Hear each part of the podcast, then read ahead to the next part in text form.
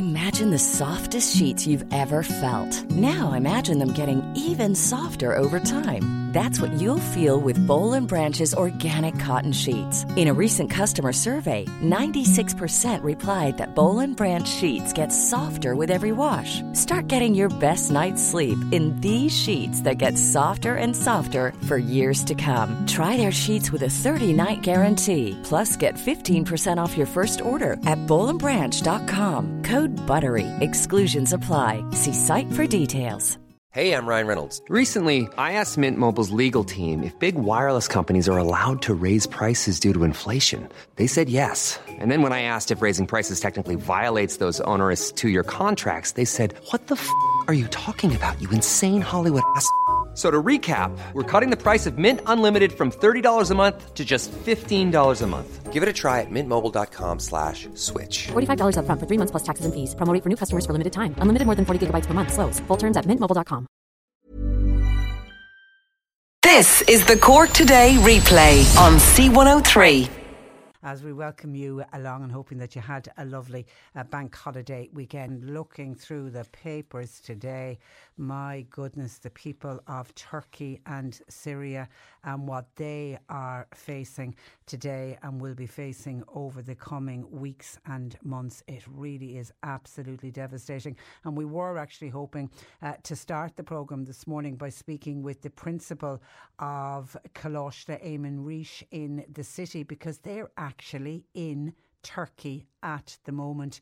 It's a group of staff and a group of uh, students, and they really appeared that they just very narrowly avoided being right in an area that was struck by the earthquake, and they missed it by about hours. They were due to travel to a partner school in Mala, uh, Malatya, I think it's pronounced. It was one of these Erasmus programs. Um, they stopped up in, in Istanbul. They had a slight change of travel plans. I don't know why, but there was a change. They ended up in Istanbul. That's when the actual earthquake uh, hit, and the school they were due to visit, and that area uh, is one of the areas that has really been badly affected by this uh, particular horrendous, absolutely horrendous um, earthquake, and they could have been right in the middle of it. Uh, somebody really was praying for that group to keep that group uh, safe. Now, Concern Worldwide, they're providing emergency supplies and shelters to those impacted by the two fatal earthquakes, the one that struck Tur- Turkey and then uh, the neighbouring country of Syria. The Irish humanitarian organisation, they're supplying blankets and heaters to emergency shelters in an area close to the epicentre of the earthquake in southern Turkey, along with food and water. They've also opened community centres that are deemed safe so that families have somewhere uh, to sleep. In northwest Syria, Concern is working with local partners there to assess what response is actually needed. But the biggest priority for people affected by this earthquake is simply shelter, and it's currently way below freezing. About it's kind of it's not getting off around but minus four degrees in the areas that are right at the centre of the earthquake. So it's the cold is the one that they're going to have a huge, huge problem uh, with. An entire, you know, sort of large buildings of of apartment blocks, high rise apartment blocks. I mean, they literally just crumbled down as if they were made of uh, Lego. I mean, looking at some of the scenes that were unfolding, and, and, you know, this is where social media comes in. People were filming some of the scenes. It just really was absolutely. It was hard to watch and hard to believe what you were seeing was real. As I was saying with Mark earlier on when we were teeing up the program, it was almost like you were watching a movie. You know, like a big horror uh, movie. There now it seems there's some of the strongest earthquakes in a hundred years, and the aftershocks, of course, they have disrupted disrupted uh, communications electricity supplies, and many people simply too afraid to go outside. Uh, it seems many people are just opting to sleep in their cars. Now, I know the Irish Embassy in Turkey, they're urging any Irish people affected to call them, and they've got an out of hours uh, mobile number up and running. And uh, certainly it's been confirmed that it's one of the largest earthquakes that Turkey has ever recorded. And, you know, entire families have been uh, wiped out. It's hard to even get an accurate figure on how many people have died, but it is certainly running uh, way into the thousands at this stage. And of course, as they go through the rubble and they'll start uncovering and, and digging up bodies, but they'll be digging up entire families. Then there's one picture that's uh, making a lot of the news wires and a lot of the papers are picking up. It's a little Syrian uh, toddler uh, by the name of Raghad Ismail. She was rushed to safety from the rubble of her home after it collapsed in the uh, earthquake. She's uh, pictured cradled in the arms of rescue worker workers. Now she actually emerged unscathed uh, from the ruins in the Syrian city of Azaz, and that was just as daybreak broke. An uncle is looking after her, but he reported that two of her siblings has died, along with her mother, who was also pregnant. This little girl is only 18 months, and you can see her, as I say, picture beautiful little girl just eating a piece of bread. She's sitting on cushions on the ground under a blanket uh, later on in the day, and a heater is helping to shield her from the bitter, bitter cold winter weather. Her father has been found, but it's feared that he has broken his back. Uh, his young daughter, this little uh, Ismail, is fine. His pregnant wife is dead. His five year old daughter and his four year old son have all been killed. And they were actually refugees. They had already um, fled Syria's uh, 11 year war. And of course, that's the one thing with Turkey is the amount of refugees. I mean, we talk about having a lot of refugees in this country. You look to con- you look to countries like uh, Turkey. Last year alone, I think it was 3.8 million refugees fled across the border from Syria into Turkey. So they are a country that is already battling and uh, struggling with humanitarian um, issues, and then for this uh, to happen. So our thoughts and prayers very much with the people of. Syria and the people of Turkey. Now, as I mentioned, Cork secondary school students travelling to Turkey are thankfully all safe and well following the devastating earthquake. Staff and students of Coláiste Éamann Rís were travelling to their partner school, but plans fell through on Sunday night. Their principal, Aaron Wolf, uh, joins me from Istanbul. Good morning to you, Aaron.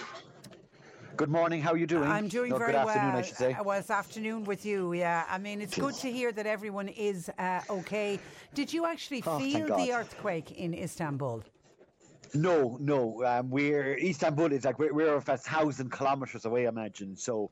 It's the same distance from as in Cork to Frankfurt. So um, even though we're in the same country, we are uh, we are kilometers away.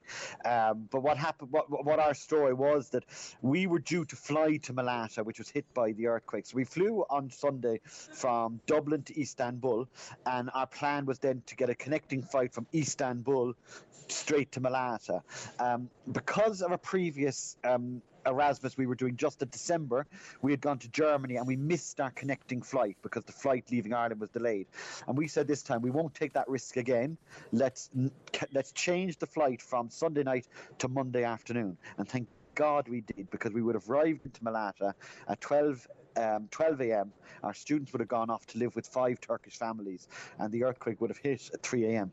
My goodness. it doesn't bear my, think- like my goodness. Y- I mean, it doesn't bear thinking about. You know, we're in Edmund Rice School, and you know, we really think Edmund Rice might have been looking after us because it doesn't bear thinking about what could have happened. It really, we really have dodged a bullet, and we just feel devastated for our friends in Malata.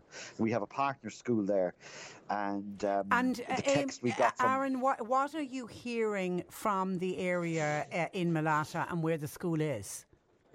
Well, uh, we, we've been we've been in good contact with them. So, well, yesterday we were in good contact with them. Then contact kind of stopped, whether internet lines are down and so on. But the story from there is we got one girl and she texted. She said, "My town has literally disappeared, and the number of dead keep increasing." That was the text message sent by a 15 year old girl to one of our students. Um, the teacher, one of the teachers in the school, Yasmin, she's joined the search and rescue teams. They're out digging through rubble looking for survivors.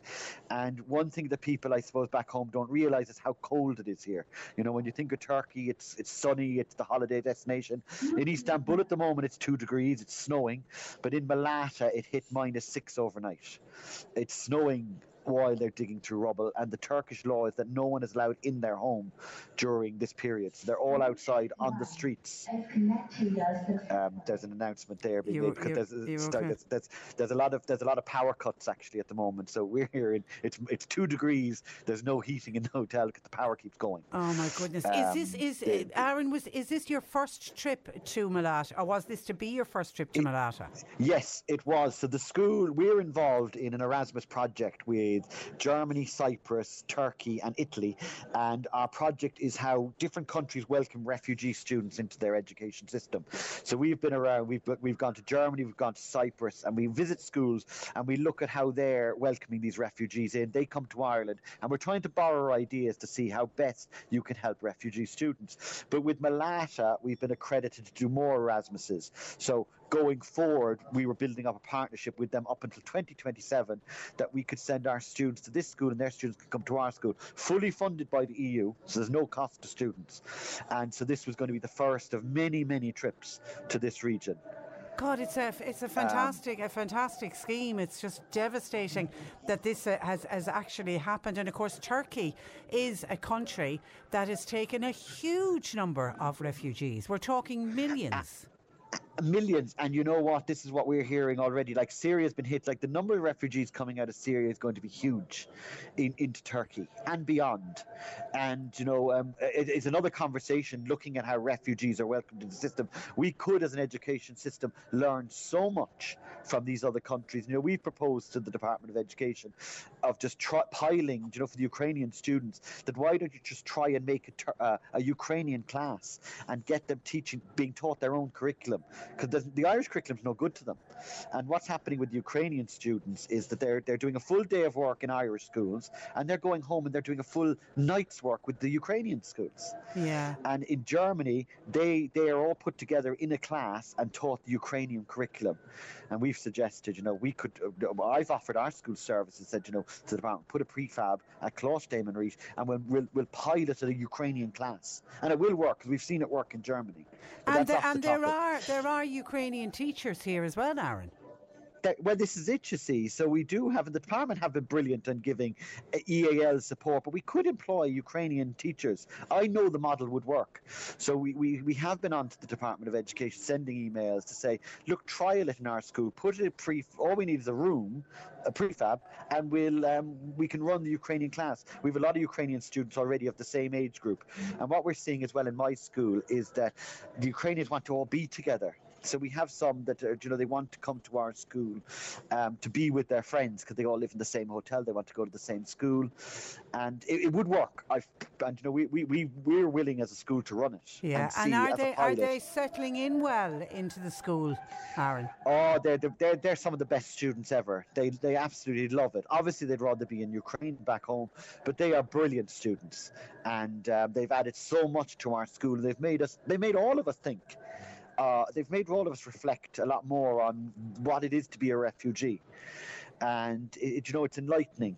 Um, the, what they bring, it's incredible. It's hard, it's hard to describe, but they do add so much. They are so welcome in our school. Well done. Well And said. we would do anything we well, can to well help said, them. particularly with some of the sentiment that's going around about uh, immigrants at the moment. It, uh, it's it's so wonderful to hear, hear you say well, that. that is appalling. I mean, our school, our school about, about two years ago, we campaigned to stop a family that were in direct provision from being deported. They were called the Can family. I remember And we stopped them from being. Yeah. Yeah, we stopped them from being deported. And so this, um, you know, refugees are welcome. Okay, well Um, said. certainly in our school and in every Edmund Rice school as well. It doesn't just go for my school. In Edmund, Edmund Rice school, we are we, refugees are welcome, and we'll continue to support them. And, And Aaron. Aaron, what what is the plan now? I mean, you you were you're, you're due to stay in Turkey. You were there on an eight day trip, wasn't it? We were, yeah, we were due to come back on Monday. So what we've looked at, we looked at changing our flights to come home earlier. Um, it was too expensive because they wouldn't give us refunds. Um, we couldn't do name changes, so we would have to rebook again. For eight people, it was too too short notice. So we, what we came up with the idea, we said, look, we'll we'll see how cheap it's to stay in a hotel here. Checked out online, we saw a hotel that was the cheapest one we could find was five thousand euro. I said, let's go around to the hotel and we'll haggle, you know, the kind of Turkish tradition. So we, we arrived into a hotel and we haggled with a guy, great guy called Bayram, and we got him down to two and a half thousand, um, which is great, two thousand three hundred.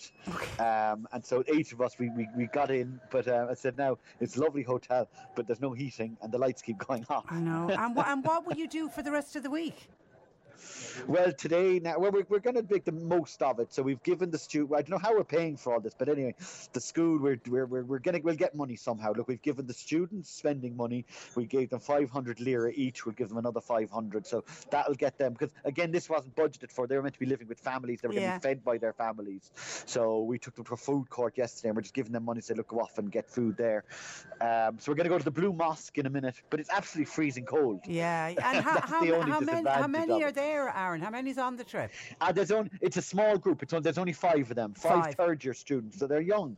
They're in fifth year. I've got one of them here sat next to me, Jack. Okay. Um, eh, I don't know whether you'd like to Yeah, speak to him. Jack- but, yeah, it says uh, Jack O'Neill. Yeah, I'd Okay, put put Jack, Jack on to on. there. Jack Okay. O'Neill is his name. Okay, hi. We'll have a quick chat Hello. with that. Hi, Jack. How are you doing? Um, you, as your as your principal, um, Mr. Wolf said, you really dodged uh, a bullet, didn't you? Uh, yeah, it's it's actually shocking, to be honest. Like, um, it's it's crazy how things can change so fast. And how quickly did you hear that there? I know you didn't feel the earthquake, but when did you start to get news that there had been an earthquake? Well, um, I was asleep, but um, everyone started hearing about it at six. When I woke up, I was told straight away that uh, we were going to be staying in Istanbul. Did you message home immediately? Yeah, Did you? I, r- I rang my mum. Okay. Yeah. And had had she started to hear the news over on this side? Um, I she didn't hear of it yet. I just told her about it. Okay. But told her that you were okay. Yeah, Okay. And and your prince was saying it's bitterly cold over there. yeah, it's absolutely freezing. Um, it's snowing non-stop. Okay. Um, windy as well. Well, listen, and as best you can, enjoy the week in uh, Istanbul, um, uh, Jack, and safe travels home next week. Thank you very much. Okay, just put Aaron back on there, and just very quickly. Okay, um, Aaron, listen, safe safe travels home.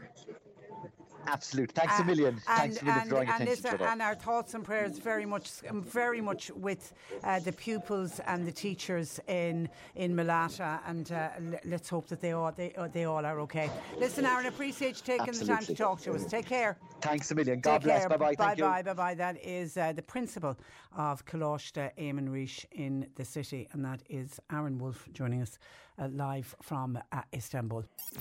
This is Cork Today on C103. Email Patricia now with your story or comment. Cork today at c103.ie.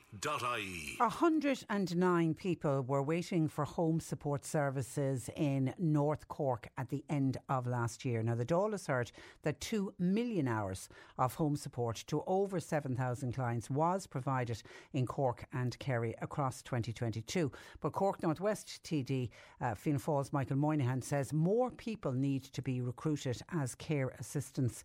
And uh, Deputy Michael Moynihan uh, joins me. Good morning to you, Michael. Good morning, Patricia. Michael, do you and other TDs hear from a lot of people who've been approved for home help hours but simply can't access them?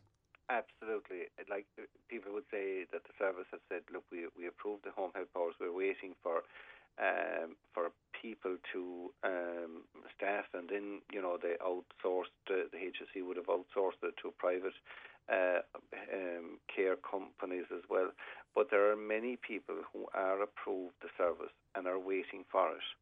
And I think this, you know, is very fundamental. Like, you know, as a family, we've benefited enormously over the years from the home health service uh, for elderly relatives. And I think there are many, many families. There isn't a family, I think, in the country that hasn't been touched by the fantastic uh, home care service that's out there and the care assistants, the job that they do.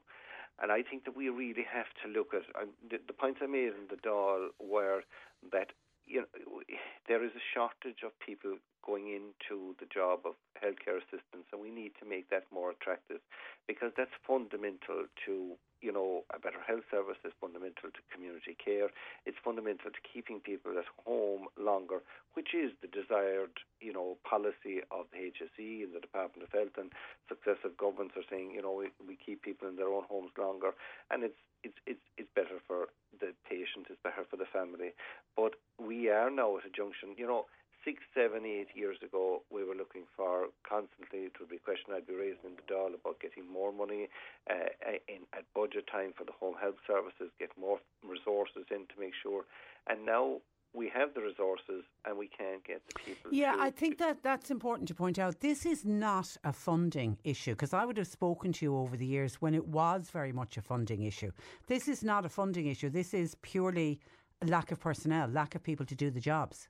It is it is it is a lack of personnel, and you know I, I think that you know there's a, a fantastic courses being offered at the College of Further Education, the the care assistance courses, and I think that you know there has to be you know last year that there was a look at the you know where was that shortage coming from.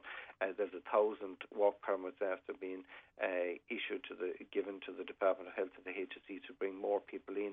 But I think that we have to make the job more attractive. We have to make sure that you know that people are willing to go on the course and that they come on stream to do the the care assistant course and then to work in the communities.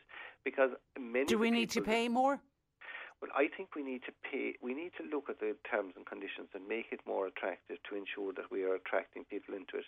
And many of the people that you know, I would have experience with, and indeed that I talked on a regular basis, work as care assistants, they get a huge job satisfaction from their work. You know, they do from uh, the people, the patients that they're visiting, and they get a huge job satisfaction from it. But we need to make it more attractive. We need to look at the terms and conditions uh, because we have a staff shortage in it. Why is that the case? Why have we a staff shortage in it? Why aren't there more people going into the uh, providing care uh, people that can work in their own community and that they can and you know that they can ben- benefit of it. But I think that there really needs to be um, a public campaign. And there needs to be a look at the terms and conditions to make sure that there are more people attracted into it. And that's by both the HSE and the private home care providers. All of them, because yeah. it, the HSE and the private uh, providers, all of them have a part to play in ensuring that we are able to keep people in their homes for longer and that there is more home help available to the community that the you know that the facility is there. It is the best for all of society. It's the best for the state. It's the best for the family. It's the best for the patient to be kept in their own home longer. That has been long since debated and the proof uh, of it has been shown time out of number.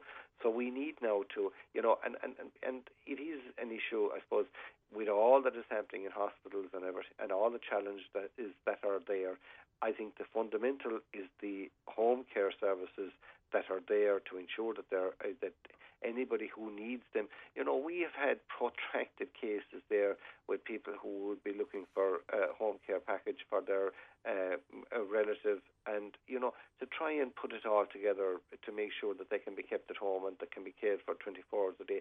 It's hugely demanding uh, to look after them in their own home, but they are trying to do it, and with uh, with home support services, they can do it.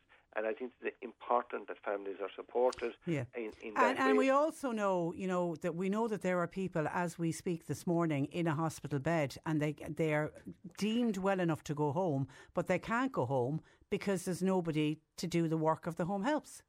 Absolutely, and like uh, families uh, and patients, they are deemed, they have been negotiated, have been talking to the uh, the discharge coordinators, and they're saying yes, she, the person is uh, fit to go home, and then they're waiting for to get somebody to do the work or to get uh, care assistance to, to, to provide that care, and that has a knock-on effect right up along the line. It is at community level, you know, if we get it right at community level, it will benefit every layer of the health service along the way. And that, that's the point I, w- I, w- I was making uh, in the Dáil was, look, there is a chronic shortage, there is a crisis there. You see the figures that there are 109 people that are waiting for them uh, alone at the moment. That's an awful lot of people. And that's just in one area. In, in one area. That's just one area. that's only in a very small area. Yeah. And if you take that nationwide, Yeah. how many multiples of that is there? But then, And- but then, listen to this. The Home Help, when they heard we were going to be talking about today, contacted us. Obviously, doesn't want us to call out our details and doesn't want to come on air, which is fine. Um, and is just talking about the conditions and the terms and conditions on which she and other Home Helps are uh, working. She says we don't get any say uh, um, when we're forced to do overtime on top of our own hours. Some people can end up working 12 days straight with no day off. There are new work rotas coming in soon, and we'll be told we'll be working a Wednesday to Wednesday, having been forced to work through the weekend, uh, but then we'll have a Monday and a Tuesday off. So many people are leaving the home help service at the moment. We need to, the ones that we have, we really need to look after. we need to be like we need to have flexibility because the people that are working as home care assistants throughout the country are excellent people, and we need to make sure that the terms and conditions that they are employed under that they're happy to work in it. And we cannot have a, a situation where they are unhappy in, and if there's new work rotas com- coming in, the work rotas, whilst the HSE and the department will be looking for to make sure that they're giving uh, as many hours as possible to patients and to clients. But it also must be in tandem with the home care system because if they continue to leave the service, we'd be in a worse situation in a month or three months or six months or 12 months' time. We need to be able to recruit, we need to be able to retain what we have and add to that because this is, you know, uh, this is something that has to be there for the years to come because otherwise, as, as people grow older, uh, we need to be able to have that service up and running and have it fine tuned in a way that meets the needs of the client or the uh, the patient, and it also suits the terms Okay. and conditions. Okay, and just somebody and else. just finally, do you are you hearing from people who are lucky enough to have home help, but the hours are being reduced? For example, somebody who was having one hour of home help in the morning have been told you're only getting thirty minutes from next week. Yeah, we have had a number of those cases, uh, which is very worrying because, uh, you know, are they trying to, to spread it thinner on the ground? That's not acceptable because if you are to have a proper home health service and a, a meaningful home health service, there has to be time with the client or with the uh, uh, with the patient uh, to do the, what is necessary. There's no point in having it, uh, you know, a half an hour here or, or three quarters of an hour when there's an hour and a half needed. That's not acceptable, and we need to have, you know, a proper service. And the shortcomings in this is to make sure that there are more people coming in to work in the service, thereby what are the challenges there, the terms and conditions, and also the recruitment drive. Okay, and, uh, and I, and, I, and, education. and I knew once we would start seeing this, I can see a flood of texts coming in from people. A lot of a lot of home helps are citing people who worked as home helps forced to give up because the pay uh, was so low, and, and somebody's saying you can go into a local supermarket uh, and they pay uh, better. We're losing pay seems to be pay on top of conditions seems to be uh, a huge issue, particularly for some of those. I think in it, I, think the HSE pay a fuel allowance, uh, travel expenses, but I don't think the private companies do. And somebody's making the point that you know by the time the fuel is taken out of, they're working for little or nothing. Yeah, I, I, the terms and conditions of it, and I- I, think the state, right? I think you know we need to be very uh, forceful in this. Like the, the state and the HSE and the department needs to step up here. This is a fundamental service for the future of the health service going forward. It has a huge benefits in it. We need to make sure that those who are working there feel rewarded financially and emotionally, re- properly uh, rewarded and respected. Okay, listen, uh, we it's- it's an issue I know we'll come back to again, Michael. In the meantime, thank you for that and thanks for joining us on the programme. Good morning. Good morning to you. That is uh, Cork Northwest Fianna Fáil Dáil Deputy Michael Moynihan. Childcare reformers and NGOs are backing a campaign called Put Children First, End Orphanage Care. And they're calling for an end to international orphanage volunteering. To explain why, I'm joined by Kevin Murphy with the group Nurture Africa. Good morning to you, Kevin. Good morning, Patricia. How are you? I'm very well, thank you. And uh, you're very welcome to the programme. Now, many people in this country will have fundraised or they'll know of somebody who's fundraised and gone to work as a volunteer in an orphanage overseas. We see a lot of young people doing it, particularly transition year students. Explain what, what, what through this campaign what you believe is wrong with that. Um, yeah, first and foremost, just to point out, we we're we're we're, we're very clear in commenting about people's the the well and the you know people we appreciate there's there's a very positive intention in in what people traveling from Ireland want to do. Essentially, our work um, is founded on the back of the resolution on the rights of a child from the UN General Assembly in, in December 2019, and Ireland as as one of the countries supported this, and and the the resolution um, committed to strengthening children's care within families and preventing the unnecessary separation of children from families. Um, very much focused on addressing the root causes of why children were being driven to institutions, um, and then working towards replacing that progressively with family and community based care, and also really um, working on eliminating the main drivers of forcing children into institutions and orphanage volunteering was mentioned as one of those. So this is very much focused um, from on the on the back of the UN General Assembly resolution. Okay, but as you say, people people go out, Kevin, to do this work with the very best of intentions. Absolutely, that's uh, we we one hundred percent appreciate that. I would say from from within my role. So at Nurture Africa, I came into the role with the organization about 12 years ago. And at the time, Nurture Africa sent volunteers to, to orphanages in Uganda. So that's where we work. Um, so within the role, what alerted me first and foremost to the initial concern was um, essentially the psychological trauma that volunteers and children within orphanages were experiencing as a result of this. Because again, um, and I'm sure people probably who have volunteered overseas in orphanages, if they're listening, this may resonate. It's a, it's obviously it's an incredibly challenging and emotive experience, and you know we you, you go for a short spell, you know one, two, three, four weeks, and then you return to Ireland. You're never going to see these children again, and the thought always goes to what what's going to happen to these children. Um, and unfortunately, the reality is for a lot, you know, when they're 18, they're shown the door. I know it's it's. Um, listen, I I've I've been there. I've I, have i have done that work yeah. myself. It's it is so so traumatic. Some of some of the some of the like some of the most frightening statistics related to to orphanages. So globally, there's there's an estimated 5.4 million children in orphanages or institutions globally over 80% of these children have at least one living parent. God, that's a shocking statistic, isn't it? Yeah, and this is like uh, so.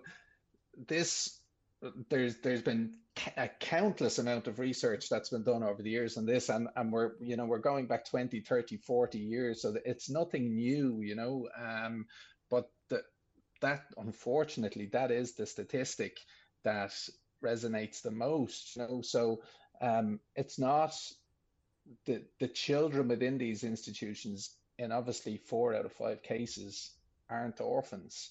So the reality is the biggest driver of children into these institutions is poverty and a lack of access to services. Like and, I've and, seen it myself. And, and Kevin, we, we, we know from our own history in this country that orphanage and institutional care does not work for children. Most certainly. Yes, that's and and that's that's the reality of it. And um, you know, the rights of a child are universal. So we can't look at a model as being un, unfit for purpose within our own country in Ireland, yet support it in another country. Um, the reality is, with the services, if they're provided in the right way, that these children can and should be living at home with their families. Yeah, and it's to push that message, isn't it, that there is a family out there for every child, whether they're related by yeah. blood or not. Yeah, most certainly. And even so within again, I, I always go back to, to my own work within Uganda, you know. So um in like in in Uganda, they would always say, you know, before us, so before whites travelled or, or reached Uganda, there was no such thing as an orphanage. Um, so kinship care is, and it's still widely practiced in Uganda, where you do have instances where, you know, children are orphaned, so one or both parents um, pass away, and there are children left behind, and the extended family step up. So that culturally and traditionally, that's how um, they operate in Uganda. You know, with, within that family network, they they come together as a group who can take the children, who has the means to take and care for the children, and that is very much a traditional model that is practiced in sub-Saharan Africa. So, um, you know, the real, the, unfortunately, the onset of um, orphanages, the creation of orphanages, again, is as a result of colonialism. And is your campaign, this campaign to end orphanage care, is it gaining support? Is it gaining support, for example, from the Irish government? Yeah, most certainly. So we were in Dáil Éireann uh, to just under two weeks ago now. So we met with TD senators and um, ministers. Obviously, uh, a, a, yeah, just a meeting in the AV room to to speak with them.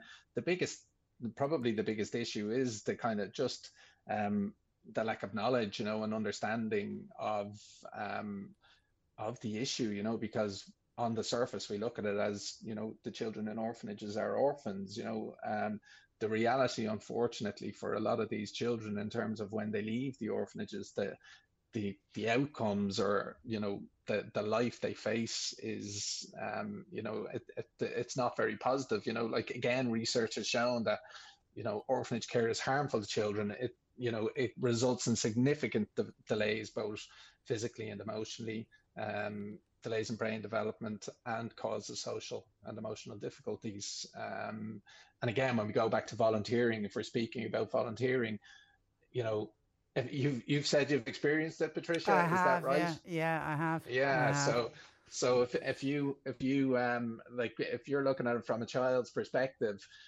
in your instance, let's say Patricia, you know, you go, you volunteer in an orphanage, and in you know a number of weeks you leave and then you know a week later another volunteer comes you know the child makes a connection that volunteer leaves. And this you know vicious cycle unfortunately results in those you know the children essentially have that de- detachment disorder. So that develops then in terms of you know they they fear building a relationship because generally speaking over their experience within these institutions anybody that they do leaves. Disappears Okay, listen, yeah. uh, Kevin, uh, we leave it there. Uh, it's a it's a great campaign. Good luck with it, and good luck with your work in uh, Nurture Africa. I was uh, I was on your website over the weekend. You have a great website. Um, uh, people should take a look. You do fantastic work in Africa. Continue with that. And thanks for joining us, Kevin, on the program this morning. Thanks, Patricia. Good morning to you. Good morning to you. Kevin Murphy of Nurture Africa. You're listening to Cork Today on replay. Phone and text lines are currently closed as we announced last week, Sir Rod Stewart is coming back to us in uh, Cork. He's playing live at the Marquee on Tuesday, the 20th of June, with the tickets officially going on sale through ticketmaster.ie at nine o'clock this Thursday morning. But we have managed to get the very first of the Rod Stewart tickets, and every day this week we have a pair of tickets to give away to get you to see Rod Stewart live at the Marquee on the 20th of June. How do you enter? It's very, very simple. At some stage between now and the close of the programme at one o'clock, I will play a Rod Stewart track. As soon as you hear the Rod Stewart song, I'm not saying which song it is, but all of Rod Stewart's songs are so well known that as soon as you hear it, you'll need to text or WhatsApp me on 086 103 103 and just text and WhatsApp your name and address and then stay by your phone because one of the listeners who texts and WhatsApps will get a call. You'll be asked to answer a very simple Rod Stewart question. And if you if you do that and if you get the question correct, you'll win a pair of tickets to go see Rod Stewart live at the Marquee on the 20th of June. So you're listening out some stage today when I will play a Rod Stewart song with a reminder that the tickets going on sale for Rod Stewart this Thursday morning through ticketmaster.ie. 0818 103 103. A number of calls and comments coming in. Some reaction to Aaron Wolf, the principal who joined us from uh, Coláiste Éamann Rís, uh, who are now basically stranded in Istanbul until they get their flight home the next uh, Monday. But thanking their lucky stars that they weren't in the right place at the wrong time. If they had been at their destination, we would be looking at a very different story today. So the group of students from the school, along with the principal and the teachers, are remaining in Istanbul. But I thought when he spoke about in one of the reasons that they're over in Istanbul, uh, over in Turkey, it's part of an Erasmus course, but it's all to do with looking how other countries have accepted migrant children and refugees into their schools and how they've managed to have set, settled them in. And Turkey is certainly a country we can learn from because they have taken literally millions. It was 3.8 million refugees poured into uh, Turkey last year. And, you know, many of those have been integrated into the school system. So that's what Aaron, uh, and as a principal and the other teachers and the students themselves, seeing what works. How do you integrate uh, refugees and migrant uh, children when they arrive on our shores? And obviously that's very timely at the moment. And I thought the way he spoke about the refugees that have arrived here, and particularly he spoke about the Ukrainian uh, young people that arrived into their school and how they've all benefited, both the pupils and the teachers have benefited from having these young Ukrainians as uh, part of their school uh, community. And somebody straight has said, What an amazing man. Uh, Aaron Wolf is uh, politicians and bigots could take note of this wonderful, wonderful uh, man. So, and a number of people congratulating uh, Éamann Rís on what they're trying to do and how they are helping uh, to integrate students into their school. But then somebody else came in straight away with all Irish uh, people welcome Ukrainians, but it is the people who come here illegally. Now, then the text goes into all kinds of things that I'm not, I'm certainly not calling out uh, on air. And the danger is that when you start tarring all uh, people who are here uh, for international protection, seeking asylum, for example, uh, claiming that they're up to all kinds of things. You're tarring everyone with the one brush, and that's unfortunately not, not the case. Will there always be a rogue element? Will there always be criminals? Will there always be uh, people with not the right intent trying to get into this country? Of course they will. And God knows we've had Irish people go uh, abroad. Majority of them go with very good intent, but we know ourselves we've exported a number of our own criminals, and uh, they've gotten into all kinds of problems in, in other countries countries. So I mean, it happens uh, everywhere. Uh, but yes, you are, you. I, I, know the point you're making. This isn't people who are protesting against migrants. Some are saying it's nothing to do with Ukrainians. It is uh, to do with the illegals that come into this uh, country. But that goes back to the whole process. And I know I heard on the news um, uh, there that the Gardaí are now going to get involved in, in going overseas to international airports. We have to stop people coming into this country who, uh, you know, get on get onto a plane and then by the time they get off the plane, all their paperwork has suddenly disappeared. We certainly need uh, to look into that. 0818 103 103. And then I spoke with Michael Moynihan. And when I was talking with uh, John Paul in the, in the office this morning before we came on air, I said, you know, we are going to get a huge amount of calls whenever we talk about uh, home helps and home care providers who do a fan fantastic job. And I think Michael Moynihan was right. There are very few families who haven't been touched in some way over the years where a home help, and we still refer to them, I know they're known, what are they known as now, home care assistants, but we will still affectionately refer to them as the home help. And when they come in, uh, and we've all had experiences with a family member, maybe an elderly parent, a grandparent, who needed to have a home help come in in the morning or in the evening and to help them to live as independently as possible. And we all know what a wonderful job they do and a wonderful role uh, that they play. But we've had a problem with recruiting and retaining home helps, and you know we need to do something about it because it is a time bomb uh, ticking. Uh, some of your calls and comments, as I say, I knew we'd get a flood of calls and comments on this one. Somebody says, uh, Patricia, I know a lady who uh, was granted home help hours for 45 minutes a day when she needs so much more than that. If she was given more, she'd be able to stay in her own home a lot longer. It is a total shame. And that's the one thing that home care providers do. They keep people in their own homes, they keep them out of nursing homes. And we know there will always be a need for the nursing home model, but the nursing home model is so much more expensive than looking after and supporting somebody to remain for as long as they can in their own home. Now, Carmel is a home help, and she says because of the terms and conditions, more people are and will leave the profession. She said this new rota system, and there's a couple of people talking about that, uh, means that you could have different people calling to your home this is the person who needs the home help on a weekly basis. Many clients do not want that, especially those who live with dementia. They get used to a carer and they want to see that carer returning. Also, the time spent with the person has been reduced all the time. In many cases, it's down to 30 minutes where you might have to get them out of bed and get them dressed and get them ready for the day. You have to do that all within 30 minutes. There is a lot of social interactions that home helps have always done, but that's been all taken away from us because you've got to get in and out in 30 minutes. So there's no time to chat to the client to see kind of a day, kind of a week have they been having, you know, keep them up to date with all of the news. You don't even get the chance to clean out the fire anymore. Uh, it's just get them out of bed and get them dressed and get out the door as fast as you can. Home helps are HSE workers, public sector workers. So to think so many are leaving the public sector and going to work in the private sector instead, that is saying enough. It is simply unbelievable says Carmel, who I don't know if she still is a home help or she has worked as a home help. And then there's a variety of people who have come on to us who really, please, please, please don't call out my name, including this uh, texter says, Morning, Patricia. I hear on C103 News that workers in Aldi, the German supermarket, will be receiving 30 euro and 85 cent per hour from February, and that's corresponding to the living wage. I applaud Aldi for doing this. We all go out to work to make a living, but many of us don't receive what is even rated as a living wage. I'm a care assistant working in the community, receiving less than the living wage, far less to be honest, because I'm expected to pay for 75% of the fuel I use to do my job myself. And by the way, I can't do my job without driving from one client to the next uh, client. Now, what wage am I left with? 10, maybe 11 euro an hour at very best. Wear and tear on my vehicle and time is not considered either. Nor is the fact that I need to pass several mo- modules of FETAC level 5 exams just to be accepted to do the job. No wonder it is difficult to get people to do my type of work.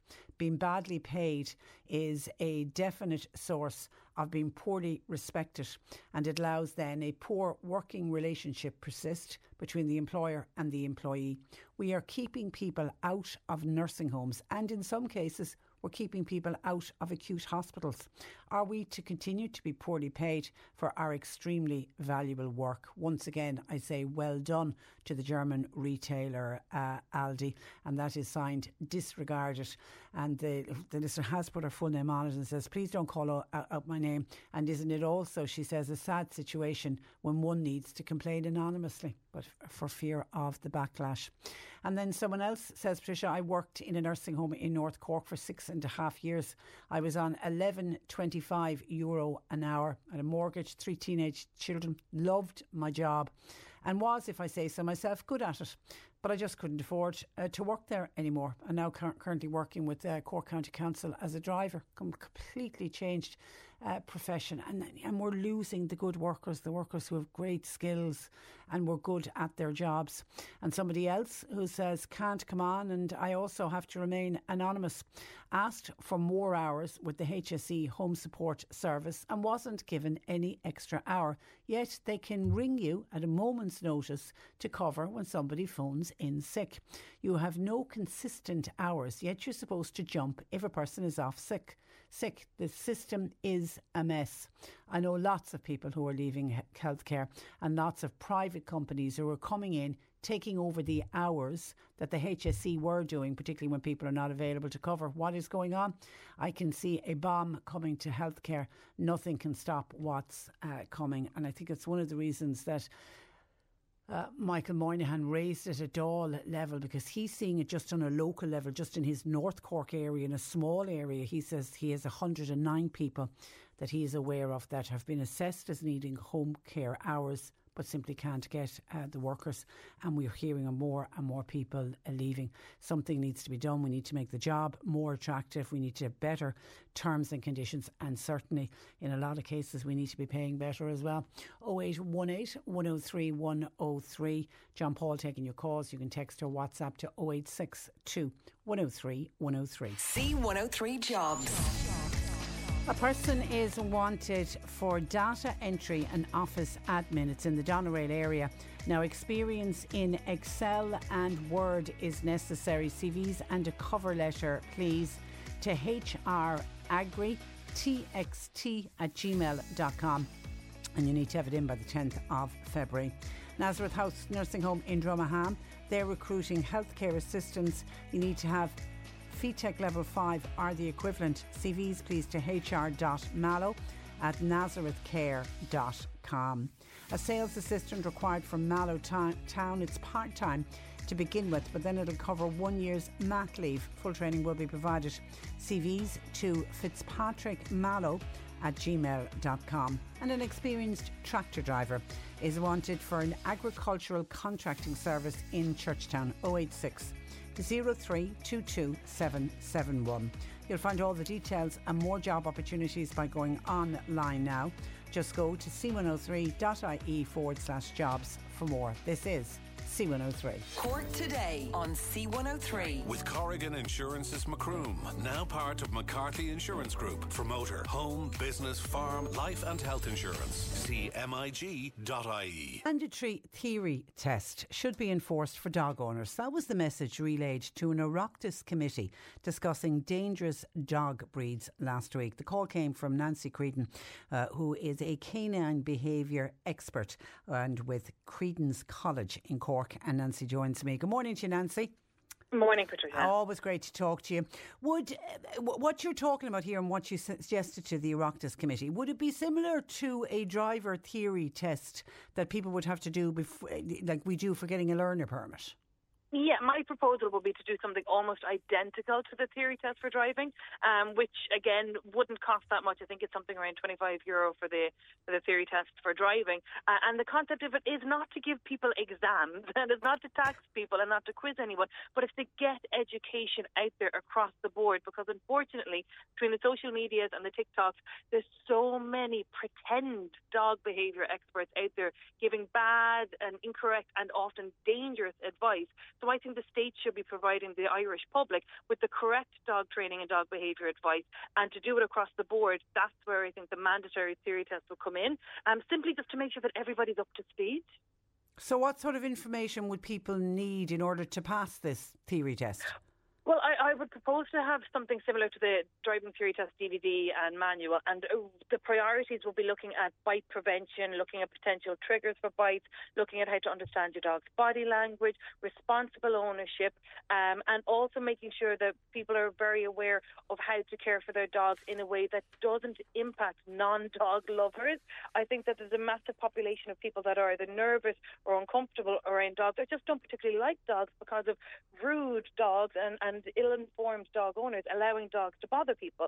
So I think it's both showing the, the non-dog loving public that us dog owners are responsible and we want to do our very best, and then making sure that the dog owners that think that they know how to care for their dog and think that they understand dogs really get the proper science based education because every single person that I work with, whether it's someone who owns a dog coming for training or students who want to work with dogs, the common denominator is after training, they always turn around and say, Wow, there's so much I didn't understand about my dog. I have a lot of guilt for doing things wrong in the past. Going forward, I now know how to look after dogs properly. So, so information is out there. It's just there's too much bad information. So if we can formalise the correct advice, uh, I think wouldn't the world be a wonderful place? Ah, absolutely. Do you know if it operates in any other countries? So New Zealand has it, um, Oh. responsible dog ownership license, and it's made a massive impact on reducing their fatalities. Um, Switzerland, Austria, um, and there's one more that's gone from the top of my head. Um, but the model will be very similar to what they're doing in New Zealand, which is basically the government has provided the advice. You go off, you read the information, you learn it, you go in and do your multiple choice quiz, and by the end of it, then you get your dog license. You've shown the general public that you're a responsible dog owner. And if you're sitting at home saying, "Sure, I know everything I need to know about dogs," you'll ace the test. It's no big deal. Yeah, yeah, that's a good point. Alan wants to know Does Nancy believe there's no such thing as a bad dog, but rather a bad owner? So that phrase makes my toes curl for Does two it? reasons, right? Sometimes dogs are born with genetic or medical or some sort of abnormality that does cause them to do unwanted behaviour. So sometimes there is something off with a dog, and it's very, very rare. I have yet to meet a dog owner who I would class as a bad dog owner. They've just been given the wrong information and they're all doing their very, very best with the knowledge that they have just bringing up the education will help everyone become a wonderful dog owner because there's it, it, it, it, the probability of someone out there saying I'm going to get a dog and be a horrible person and mistreat the dog that doesn't happen. Mm. You know, it's just people being misinformed and not having the right support and not having the right places to go to get the right information because people are gobbling up dog training and behaviour advice. It's just unfortunately with the TikToks and the Instagrams, there's a lot of bad advice out there. They've got the followers, they've got the views, um, but they're not giving sound, solid scientific advice, uh, which is why I think that the state should be providing this advice from the right experts to make sure that everyone's on the same page. Because we hear about dogs, uh, particularly, God help us, the ones that are raised in horrific puppy farms. And mm-hmm. we can mm-hmm. hear about, you know, you hear owners, and we've spoken with vets in the past talking about behavioural issues, and it's to do with the start that they had in, mm-hmm. in life. Can, it's can, heartbreaking. Yeah, it is. But can you can you work around that with correct training? I think that needs to be more legislation. Now, I've seen a lot of people online complaining that the government aren't doing enough in relation to the Dog Breeding Establishment Act. While I was up there, I overheard multiple conversations that there really seem to be trying to make a difference right now. What I think the very straightforward solution here is that as the, as the government has a Dog Breeding Establishment Act, we should have one central website with every single registered breeder's details on it. And on the details is the photographs and the videos of the last inspection of that property. If people people saw where their puppies are coming from, they would be disgusted, absolutely disgusted. And I know of so many puppies and so many dogs that I've worked with that have come from puppy farm backgrounds that have significant behaviour problems. And once the owners become aware that, uh oh, it sounds like a lot of the red flags were raised when I bought my puppy, they're embarrassed, they're upset, and they feel yeah. a lot of guilt. Imagine the softest sheets you've ever felt. Now imagine them getting even softer over time. That's what you'll feel with Bowl and Branch's organic cotton sheets. In a recent customer survey, 96% replied that Bowl and Branch sheets get softer with every wash. Start getting your best night's sleep in these sheets that get softer and softer for years to come. Try their sheets with a 30-night guarantee. Plus, get 15% off your first order at bowlandbranch.com. Code BUTTERY. Exclusions apply. See site for details. Hi, this is Craig Robinson from Ways to Win, and support for this podcast comes from Invesco QQQ the official ETF of the NCAA. Invesco QQQ is proud to sponsor this episode and even prouder to provide access to innovation for the last 25 years. Basketball has had innovations over the years too. We're seeing the game played in new ways every day. Learn more at Invesco.com slash QQQ. Let's rethink possibility. Invesco Distributors, Inc. When you're ready to pop the question, the last thing you want to do is second guess the ring. At Bluenile.com, you can design a one-of-a-kind ring with the ease and convenience of shopping online. Choose your diamond and setting. When you find the one, you'll get it delivered right to your door. Go to Bluenile.com and use promo code LISTEN to get $50 off your purchase of $500 or more. That's code LISTEN at Bluenile.com for $50 off your purchase. Bluenile.com code LISTEN. So yeah. if there was the one central website with the photos and the videos. You wouldn't be able to buy a dog unless the seller was on that website. Then you've got the information because I know of a lot of very, very responsible breeders who take the utmost care of their puppies and make sure that the parents are of perfect health and perfect temperament, and they're getting lumped in with these horrendous money grabbing puppy farms, and that's not fair. Yeah. So people could see behind closed doors. You'd then have the choice. If you do insist on purchasing a dog, you'd know where you're getting it from, and when people see how horrendous puppy farms are, they'd be going to the rescue centres yeah. and we'd be they, cutting yeah, down on the yeah, number you'd of dogs. Never, you would never, you would never no. buy. You you would never buy, and you know, don't be sucked in by when you go to pick up the puppy. Oh, you'll never find my establishment. I'll meet you in the car park of the local super, super oh, value. You know, I mean, it's it's. Yeah. A, do you believe every dog is capable of biting? Mm, oh yes, of course. I mean, I used to bite when I was a child, oh. despite despite my parents' best interest. Um, every single dog has the potential to bite, and what people misunderstand is that when dogs get hyper, that's when a bite is much more probable. So what I mean by that is people are putting bans on different breeds and, and assuming because your dog looks a certain way or it has a scary name, it's going to be more likely to bite. When every dog becomes dangerous is when they're either super hyper or stressed or frightened. And what happens is their brain starts using the hind part of the brain. It's when your body goes into that fight or flight mode. You start using the hind part of your brain. The sympathetic nervous system kicks in. And when that happens to us and to dogs, all your behaviors are going to be instinctual, they're going to be reactive, they're going to be emotional, your threat interpretation is reduced, and your motor control is inhibited. So, what that means for us is when we start panicking, we start saying, you know, I was so cross I couldn't think straight. I was out of my mind with worry. You go to pick up your keys to rush out the door and you drop your keys. It's the same for dogs. So, when they're playing in the back garden, kids are jumping on the trampoline, the dogs are getting more and more excited. Once they flip into that sympathetic nervous system activated state, um, they're then no longer your pet dog. They're just a dog responding on instinct. So that's when kids get grabbed. That's when dogs knock things over. And that's when dogs can get overexcited and start doing behaviors that are play behaviors, but suddenly it's with someone's arm or someone's leg. Mm-hmm. And that's where these attacks are coming from. And that's why I implore to every single parent and every single dog owner don't encourage hyperactive behavior. Your dog can play, your dog can be full of beans, but if your dog's still responsive and still listening and still doing a sit or give the paw, if they're still thinking logically and able to respond to, in, to instructions, that means they're still in the front part of their brain. All good. The dog is still thinking. As soon as they become that frantic way, get your dog out of that situation, get your kids out of the situation, encourage calmness, um, and that's the best way, in my opinion, to keep everyone safe. You're, you're just an absolute mine of information. How do you feel about the restrictive dog breed list? Does it work? So it does not work. One thing it does is if you want a big bad scary dog, you're going to get the breed that the government says is a big bad scary dog. Uh, I recently adopted a Rottweiler German Shepherd mix, um, who is just the biggest idiot. I mean, he, he's not the smartest dog in the world, but I've got two small kids. They're brilliant with him. He's brilliant with them. Everybody listens to each other. The breed does not play a part. It's how the dog is raised. It's their learning history. It's the dog's emotional state. It's the dog's physiological state. It's what's going on in that that circumstance. And that's where the theory test can save lives because people can start spotting my dog's getting a bit hyper. He wants to grab my, my sleeve. I'm going to stop this play and I'm going to calm him down. Or they'll notice that, okay, dogs are more likely to bite when people approach them in a corner. Okay, little girl, come away from the dog who's in the corner. It's situational, it's not breed. In El Salvador, they've got the highest number of homicides per population.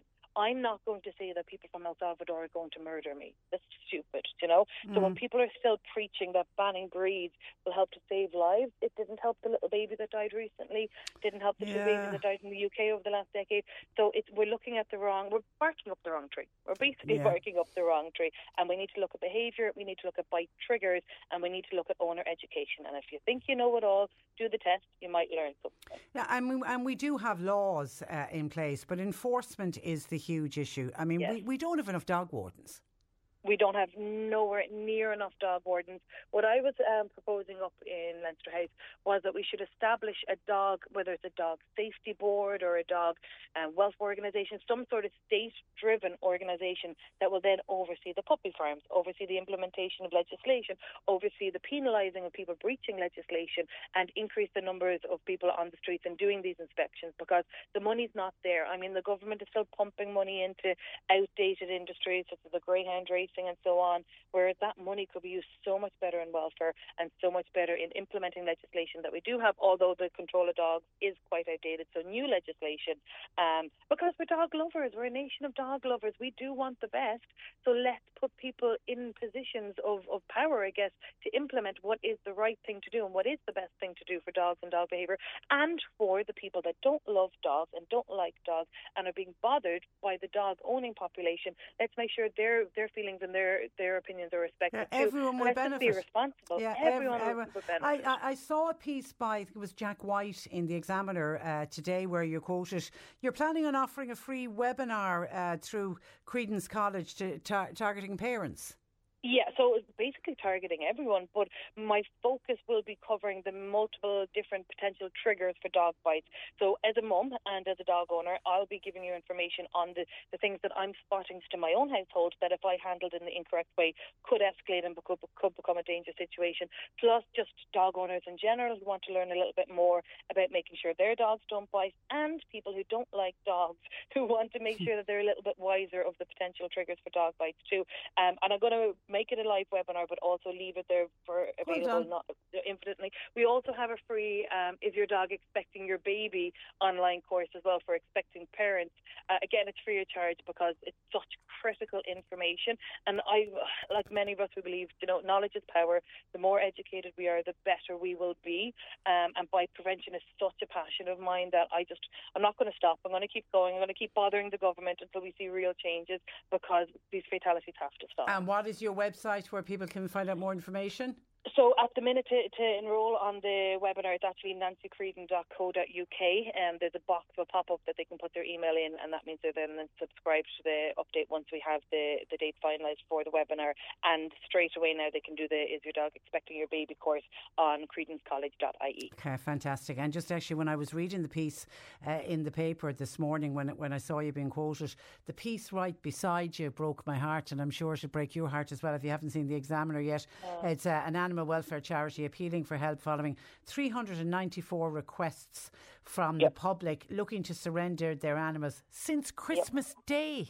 Yep. It's Dogs when we said it was coming, we knew it was coming, and, and this whole lovely situation of all ah. the lockdown puppies. Yeah, it's it's it's it's getting out of control, and it's it, in some ways it's becoming ignorance rather than innocence, where people are making these foolish decisions around dogs. It's going to continue to happen. Fatality is going to in, continue to increase. We need to put um, real legislation in place that's protecting the dogs, protecting the public, and minimising this because it, it's as a nation of dog lovers, nobody wants to see that headline. No, no, no. one wants to see it, and the rescue centres can't cope. Yeah, they're full. They're absolutely full. Yeah. Listen, Nancy, as always, pleasure to speak with you. Thank you for that, and thanks for joining us. Thanks, Amelia. Uh, good morning to you. That is uh, Nancy Creedon of uh, Creedon's College in uh, Cork. Great words of advice as always. This is Cork Today on C103. Email Patricia now with your story or comment. Cork Today at c103.ie. And just to give you the heads up, we are one week exactly away from what is deemed the most romantic day of the year, Valentine's Day. And many couples will come under pressure to celebrate it in as loving a way as possible. While one well known Cork bar and restaurant have decided to change the traditional format of a table for two, and to explain why, Ernest Cantillon, owner of Electric based on the South Mall, uh, joins me. Good morning to you, Ernest. Hi, thanks so much for having me. Well, listen, you're very welcome. You're abandoning the table for two and you're only taking bookings for a table for four or more. Can you explain why? Yeah, I think um, to use the, it's a bit of a cliche at this stage, but I think coming out of COVID, we all kind of realised that um, both work and life and everything else is what we make of it. And there are some things that we used to do just because we felt obliged to. And um, I think we kind of realised that if they're not that enjoyable for the, the operator, the staff, they're probably not that enjoyable for, for the customers either. And I know usually for me, even personally, I put the head down for January, and um, around Valentine's is one of the first kind of nights back out after Christmas. You know, we've got the, mm. the credit card bill out of the way, whatever else. And I, I guess for a lot of people, it tends to be um, an expensive night because you're going to a restaurant, uh, there's probably a babysitter involved, or taxis, all that kind of stuff. And we just thought if you're, you know, particularly at the moment when people are a bit pinched, um, why not make that as enjoyable and nice uh, as possible? And um, I just have never found Valentine's to be a very pleasant night to work or to go out purely because it's very intense, it's very subdued. Um, but yes, you know, you're, you're going to that expense and planning why not make it as enjoyable a night as possible.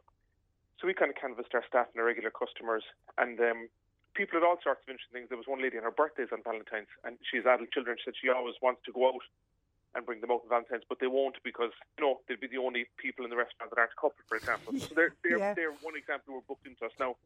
Um, so yeah, it, it seems to have caught people's imagination. And have you had to turn away couples who've tried to book? Um, so we said most of our bookings come online, okay. and we said it so it's only for the, the smallest table size you can book is four. Okay. Um, yeah. So, so, people know straight away. Forget if you want your romantic meal for two, go somewhere else. But yeah, but yeah, uh, I think they'll have no shortage of options. Absolutely. But Ernest, do you notice that all year round that people appear to have much more fun when there's more people at the table than just you and your partner? Oh, I, I think um, probably six is the optimum number. Uh, suppose I've been doing this a long time, and if you have a bigger group, people are at opposite ends, and you know you, you end up just talking to the person opposite you, almost like at a wedding. Whereas six seems to be where everybody can talk to everybody, and there's the most interaction. Invariably, three couples are are six friends who haven't caught up in a long time, and um, they seem to be the people who order the second or third bottle of wine, you know, stay after, and just seem to be having fun, make a bit of noise, and um, that's an atmosphere. And look, at Tuesday in February might not always be the most fun thing, so if we can introduce a bit of fun into it, um, why not?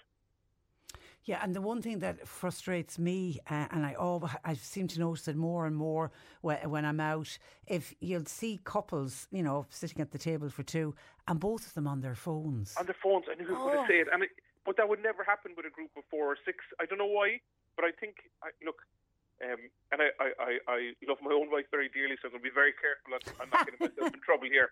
But um, uh, I'm lucky enough every Wednesday night we have a babysitter and we go out the two of us. And we don't necessarily go for dinner, but we go to the cinema or we go to the gym together, or we do something. And we catch up and we talk. Uh, so I suppose, like, it's not like that we'll talk on Valentine's and not talk again for another year. You know, we've we, we regularly talk, so I suppose we don't need to set aside three hours on Valentine's night to, to catch up because we, we do it regularly. Yeah. But there's people that we haven't seen since Christmas or that we missed at Christmas. So the chance to go out, um, you know, to, to use that, like it's a free pass, I suppose. People really expect you to go out so you don't feel guilty about spending a few quid on the night. And um, uh, the chance to catch up with friends or even couples, a good old fashioned double date, nothing yeah, wrong with it. Yeah, yeah, yeah, yeah. And just please ditch the phones, lads. Leave the phones uh, uh, behind. And I also saw you using the night to launch a new, uh, it's a tasting menu. So what's going to be yeah. on offer? I suppose we, we had a bit of a, maybe motive sound a bit underhanded, but if you know, if we put out a press release saying Cork restaurant launches tasting menu, um, it's not exactly newsworthy. You know, we wouldn't be chatting. Whereas uh, we just said, if you know, if we're going to get people to come out to some Valentine's, okay, let's give them a different offering. And during again during COVID, we changed. Electric was um, we're there 12 years, but going to cover there 10 years. Thankfully, very busy, but doing the same thing, steaks and seafood. And we just said, geez, we'd love to do something different. So, so we converted the building to Asian food, Asian cocktails, and um, it, it, took a little while to click, but thankfully now it's, it's flying. People are we're getting a lot of repeat business, and um, but we still are using Cork ingredients, and that's what Cork is known for, especially down in, in West Cork. So, like our, our duck, which you know, duck would be a big thing in Asian menu, Chinese menu. Yeah. Um, our duck comes from Skeaghanore, just outside Ballydehob. Know it well. Um, we have uh, rope mussels from Roaring Water Bay, all those kind of things. So we just said. I, I suppose you wouldn't um, usually when you see a, an, say an Asian restaurant somewhere, you wouldn't associate it with local ingredients. Um, so for us, we said let's celebrate that. So we've we've put together a tasting menu highlighting all the, the best local ingredients that we have and cooked in an Asian style. Um, so I think also for Valentine's night that'll be you know kind of a talking point something different. And and the the food is the the way the menu was done um, it's a, like a sharing menu. So, for example, there's a big pot of mussels that go in the middle of the table and things like that. And um, it's to make it interactive and just to, you know. And that lends uh, itself straight away to interacting. And what are you thinking oh, of it? Time. Yeah, yeah. yeah, yeah but but, but you, Ernest, you really are a big fan of using Cork ingredients. I mean, you you, you do. Ah, well, we're, yeah. we're 100 metres from the English English market. So, I mean, yeah. it's, we'd have to go out of our way not to. And um, as I said, we're we're lucky, like we've been using, say, uh, Twomey's and Macroom for, as I said, nearly 12 years now. Things like we open uh, we've opened. So you build up those relationships, and you just there's a, a, level of trust in them too, like you know. Yeah, and we need to keep we need to keep um, promoting and supporting, particularly all of those smaller uh, little artisan food producers um, uh, as well. And I mean, Ernest, I think everyone in hospitality and the bar trade. I'm assuming everybody had a good Christmas. Is, was brilliant. Is, is the, is the new year being tricky for for some? It's kind of all about weekends, I think. Um, I, uh, January is always a wretched enough month to be honest. We just put the head down and get through it. You know, we um, uh, the weekends will pay the bills, and there's a bit of money left left over after Christmas. And I said, thank you. We're here a long time, so kind of no surprises. Um, but and we encourage most of our staff to take holidays in January. Um, so that kind of makes it work. And it is even this weekend. Now there was a big uptick. Like rugby, um, kind of brings people out again uh, to start Six Nations. For us, we're always kind of okay. Once you get to New Year's Eve, head down until the rugby starts, and then you're then you're away in a hack again. But I don't think um, in Ireland would be surprised by January being quiet. It wasn't any quieter than usual. As I said, the weekends were good, Saturdays were good, but Wednesdays and Thursdays were, were tame enough. Yeah, good result on the weekend for the rugby. Oh, my God, it was phenomenal. I'm a big rugby fan. It was brilliant. Yeah, it was brilliant. great. It was great. Uh, Maura says, "What a fantastic idea! What Electric are doing and creating an atmosphere. Uh, people feel under so much pressure to do this big gesture on Valentine's Day. I'm married 43 years. We're very lucky. Still much, still as much in love. But some people just go out and pretend. Uh, well done to everybody in Electric. Okay, listen, we leave it there. Good luck with it, Ernest. And uh, thank, you so much. I really appreciate well. Thank you for joining us. Good morning to you. Uh, bye bye. That is uh, Ernest Cantillon, who is the owner of Electric on the South Mall. If you're planning a table for two, then you need to go somewhere else. John Paul is taking your calls 0818 103 103. Text and WhatsApps uh, coming into us on 0862 103 103. And don't forget, uh, we have the C103's summer giveaway. It is coming very, very soon. We have three amazing holidays to give away. We're giving away a holiday to Salou, a holiday to Lanzarote, and a holiday to Mallorca. You'll be listening out for the C103 Sunshine Song of the Day for your chance to win a summer getaway. And the C103 Summer Getaway starts next Monday, the eve of Valentine's Day, the 13th of February. And we'll be inviting you to win your chance to head to Salou, Lanzarote, or Mallorca, only on C103. You're listening to Cork Today on replay. Phone and text lines are currently closed. Rod Stewart coming back to us uh, to play in Ireland this summer. He plays live at the Marquee in Cork on the 20th of June, and we've got the very, very first set of these tickets to give away because the official tickets don't go on sale until Thursday. Uh, Olivia O'Sullivan is in Bantry. Good afternoon to you, Olivia. Hi, how are you? I'm very well. Uh, you were very quick off the mark. Huge, huge response, I have to say, on this. Obviously, are you a fan of Rod Stewart? Um, I would be, but my dad would be more. Yeah, I tell you, the amount of people that I've heard saying uh, that I've been speaking to over the weekend saying, "Oh, I'm going to bring my mum. I'm going to bring my dad." And Yeah. ha- has has he been to see Rod Stewart before? No, not that I know of, anyway. Oh, and would you go along with him, or I would, yeah, Would you? Would you? Yeah. And I tell you, Rod Stewart live is amazing. He really is I'd amazing. say he'd be good, yeah. Okay, quick question for you. It's an A or a B answer. Where is Rod Stewart from originally? This is your dad will be going. She better know the answer to this. is it A, London or B, Newcastle? Think of his accent. Is it A, London or B, Newcastle? Um, London. is it? Yes, it is London. Well done. I'm sure you're because your dad will be screaming somewhere going if he's listening to the radio. Well, well done. You've won the very Thank you very first pair of tickets live at the Marquee, and enjoy the gig with your dad. Much. Okay, Thanks, congratulations. Bye. Bye bye. That is Olivia O'Sullivan in Bantry. And we will do it all over again tomorrow and indeed every day this week uh, because the good people at, at uh, Aiken Promotions have kindly given us four sets. So one to be given away every day uh, this week. And we'll run with the very same format. I'll play a Rod Stewart track. You text WhatsApp in. One lucky listener gets the chance to join me on air, answer a quick question. And if you get the question right, a pair of tickets is yours live at the Marquee on the 20th of June. And as I say, those tickets are going on sale on Thursday morning, 9 a.m. Ticketmaster.ie. 08 0818 103 103. John Paul continues to take your calls. We've been talking this morning about home helps.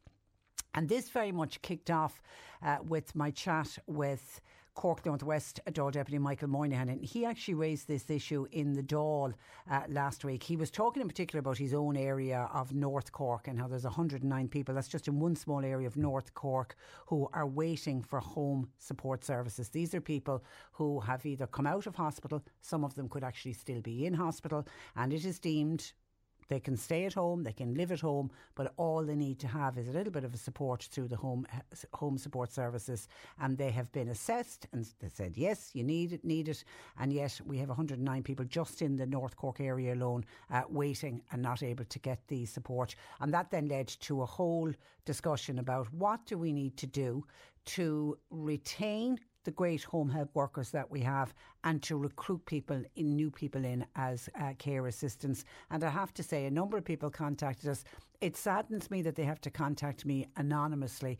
Uh, mainly people are working with the HSE and they're too fearful to join us on air too fearful to say their names for fear there'll be any kind of a, a backlash against them. Uh, but all of them saying pretty much the same the, the same message coming through. It does all seem to be to do with terms and conditions, and it very much seems to focus on pay as well. Helen uh, is joining me uh, on air this afternoon. Good afternoon to you, Helen. Good afternoon, Patricia. Now, you you have you are a home helper, have been for the last seventeen years. I have indeed. Well, you're I lo- you're long time at it, so you, you're you're the person that we need to speak to, and, Well, and the person we I need to listen to. I have a little bit of experience. you do. all right. You have a lot. But- you have a lot. and What's, I- what's wrong with the system? Well, I, I'm delighted that um, Mr. Moynihan spoke last week in the Dáil, and uh, it needs to go to the top of the agenda uh, fairly soon, because uh, as you all know, uh, the health service is in a real bad state, and our little section of it, the home health, could be rectified very simply. We're paid very little. Everybody knows that. We know that going into the job ourselves, but a decent increase would change the whole thing because, I mean, when it comes down to it, even though people mightn't like to admit it, uh, your pay is a sort of an image of the respect of the job that you're in. And the image of the job that we do isn't the greatest. Now, people know that we do very necessary work. People know that we have exams taken now uh, to do our work. People know that we do personal care. But and, and basically, that is what we are supposed to be doing: personal care, meals, um, prompting medication. But for some families, oh, wouldn't it be so nice? She'll do that bit of housework as well. Hmm. And in some cases, the the are left on the table from the last meal. And Ah, well, you know, that's that's just families abusing the system. And that's it is, that's because that's the completely co- wrong. the connotation of home help, the old name, was someone who came in and did whatever they were asked, basically, Yeah. and they were paid absolute. Oh, that was a pittance pittance. at that yeah, stage. yeah. Now we have care assistants, we have exams, so we're still on a poor wage. So Even we're with all the qualifications. Of course, we're not even on the living wage because remember, we don't go to work into one uh, establishment and do our day's work. We drive from house to house, and there might be three houses in the day, four, five, whatever you can manage, whatever you know, whatever is there for you, whatever is um, workable. But we've petrol, and we've wear and tear of vehicle, and we have no job without getting from house to house. So our wage has to reflect what we our expenses of the day, and if the connotation could just be changed to care assistant, a girl with qualifications, a girl that will do personal care, that will make sure that the house is safe, that uh, the meal is given, the, the um, bed is dressed, that is part of it, uh, and that the medication is given. The respect needs to come up, and that will only come up with If the pay fair is the pay is is right. better. Yeah. And like And uh, the no, thing about it is, in as you said earlier, that a whole lot more women and men would join to be, let's be honest about it, a more respectable job.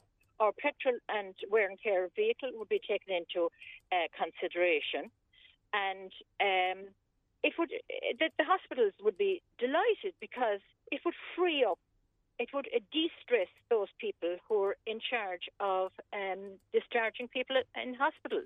And the point I always make, Helen, whenever I speak about home care assistance, you are saving the state a fortune because if the people that you go out to care for were all all ended up in nursing home care, that nursing home care model, it, you know, and, and the nursing home costs care a fortune. Yeah, and the nursing home care isn't even there. I mean, Oh, there's that as well, yeah. Yeah, but this problem, a, child in national school that would be, you know, a, a bright child in national school could tell you the answer to this. If you're not paid very much as it is, if you're only coming out with something like 13 or 14 euros an hour, and you still had your petrol and, you know, uh, wear and tear of car and time driving. It, you know, it, it's yeah, all you don't get paid. You don't get paid No, for that. And no. this this And like notion of see, reducing the hour, uh, it was always an hour. That's not happening as much now Is it because there was a big no, there was a big kickback against that because I mean that could actually backfire on them big time because you'd be racing through jobs and you might let the house in a state that wasn't safe. You'd be possibly showering a person and you wouldn't have time to dry the floor after. You know, I mean, if you're to continue watching your watch, sure, anybody couldn't do a, a correct job. You know, it is all part of the respect that should be given to the job, and it's you free up the system, and you know, um, it, it's a simple answer. And the real kernel of what I wanted to say was, if you're on a small wage, well, a decent increase is going to be great, and it's not going to cost the country that much.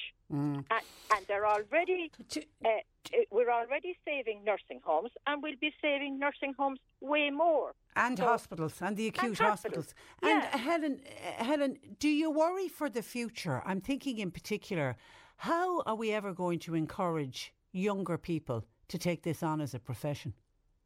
But sure, the answer is simple. I mean, you're not supposed to say it in an interview. Of course you're not. What's attracted you to the job? You can't say the pay. But I mean, at the bottom of the day, the pay is a big part of it. Yeah.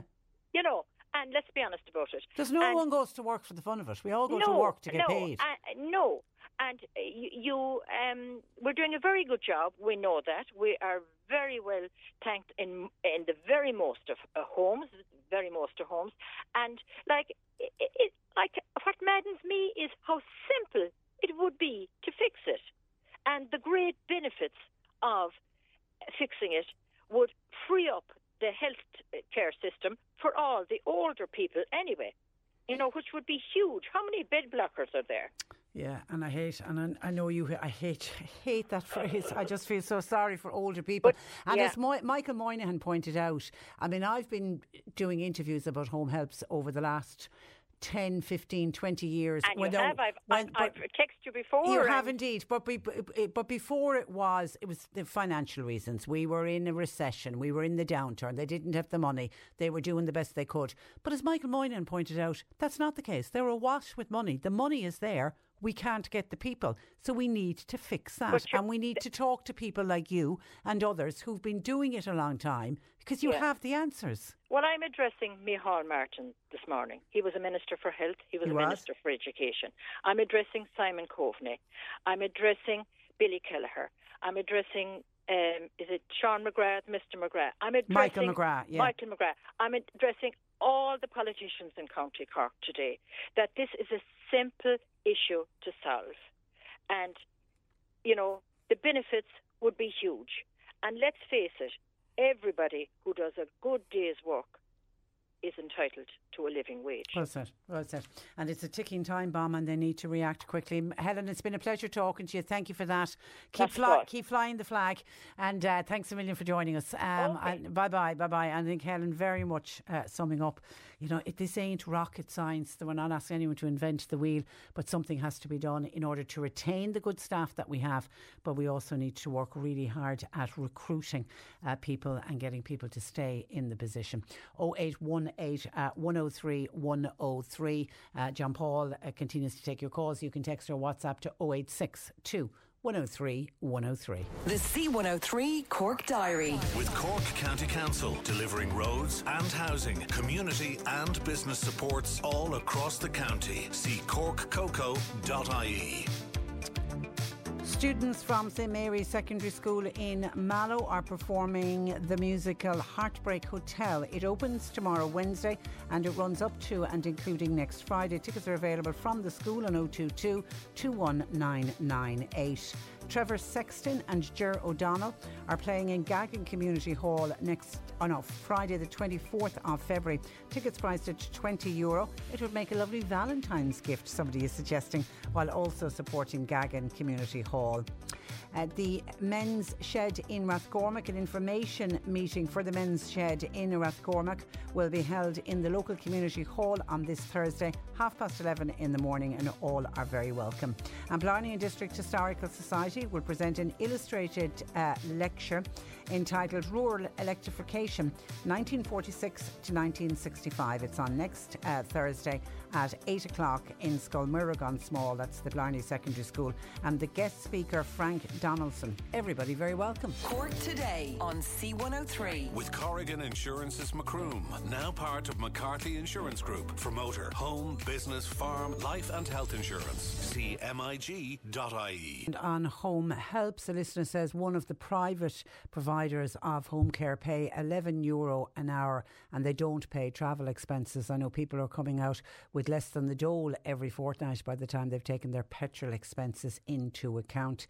It is a disgrace. And someone else says, Patricia, when you're on about the home care providers and the home care workers not getting an adequate pay, what about people on TUS and CE schemes? We aren't entitled to a living wage either. We work very hard. Well, I do anyway, says this particular texter. Thank you uh, for that. 0818 103 103. Now, the, you may have heard this on our news bulletins this morning, but the Minister with responsibility for the Office of Public Works, Patrick O'Donovan, is on a visit to Cork this morning. Now, we sent our news reporter, Mairead Tuig, along and we asked her if she could find out more about the construction of the modular homes in Mallow that we've been discussing on the programme all across last uh, week. So she asked him, was there any confirmation on if these homes were going ahead? Well, to my knowledge, the sign there doesn't relate to any construction of housing, but it relates to uh, exploratory works, which there's a requirement for uh, any works that goes on in a site, even if they're examination uh, or investigative works, uh, to notify the Health and Safety Authority. That's what that notice relates It to. It said on it though that 30 modular homes and that it was going to start Yeah. construction from today. So no decision has been taken with respect to the construction of houses on that site because um, before any decision would be taken with respect to the construction of any houses, investigative works by the contractors has to take place and the Health and Safety Authority has to be notified. The local authority will obviously, um, through the Department of Children, and it's my colleague Minister Roderick O'Gorman, will notify the local authorities in advance of any construction starting. All of the sites that have been uh, provided uh, have been provided. All of the local authority sites have been provided. Uh, have been provided to the Department of Children, and the Department of Children then make them available to the OPW to carry out investigative work. So the local authority in this in this case uh, would probably have been aware of the fact that it was under consideration, but no final decision has been made in it. No, the sign was in, in, in order to carry out any exploratory or investigative works which would be required to, to, to, uh, to examine a site's suitability to carry any form of housing. You have to put up a notice and you have to notify the Health and Safety Authority of your intent to carry out those works. That's what that notice related to. No decision has been made with respect to um, uh, whether that site will, will have houses on it or the number of houses that would finally uh, form part of it. So there's a bit of work that would have to be undertaken in that yet. But again, the council, in this case Cork County Council, uh, will be kept up to speed as they have because there's a working group in place in those uh, to make sure that any communication is done directly to them. And when might a decision be known about the site? I wouldn't like to comment on it because, like with uh, uh, sites of that nature that are complicated, um, uh, you know, we have to have regard to our own engineering staff uh, and the engineering staff of the contractor, uh, and I wouldn't want to be putting any time frame on it to- to put them under any kind of undue pressure, other than to say that um, many local authorities have provided us with sites for which, uh, you know, the Department of Children, who are the principal authority, uh, you know, have expressed their own thanks. Uh, we ultimately have responsibility for managing the building of the houses, uh, and once they're built, they'll be handed over to the Department of Children, who will then allocate them, uh, and they're underway in a number of sites across the country. And the elected representatives in many locations have uh, been hugely supportive, quite, uh, you know, uh, have brought forward their own suggestions uh, for which the Department of Children, I know, have been working with them, as have OPW staff as well on the ground in terms of the actual mechanics of the delivery. But all in all, so far, um, we're on track and on target, and we're very happy with the progress that we're making.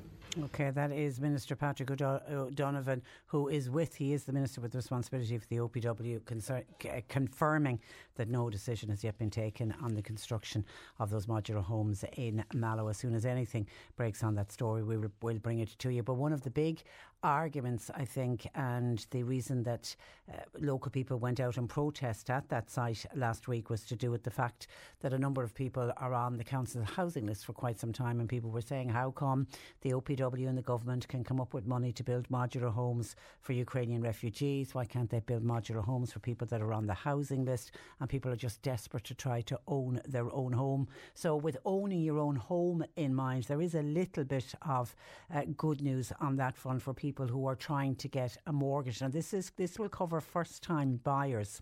They'll be able to withdraw loans from their local council for houses depending on what part of the country you're in, but it could be up to 360 euro. It's new changes to the government scheme, and this is for people who've been turned down for mortgages by a bank. The Housing Minister, Darragh O'Brien, is bringing a memo to Cabinet seeking to increase housing price and income limits, which are set out under the Local Authority Home Loan Scheme.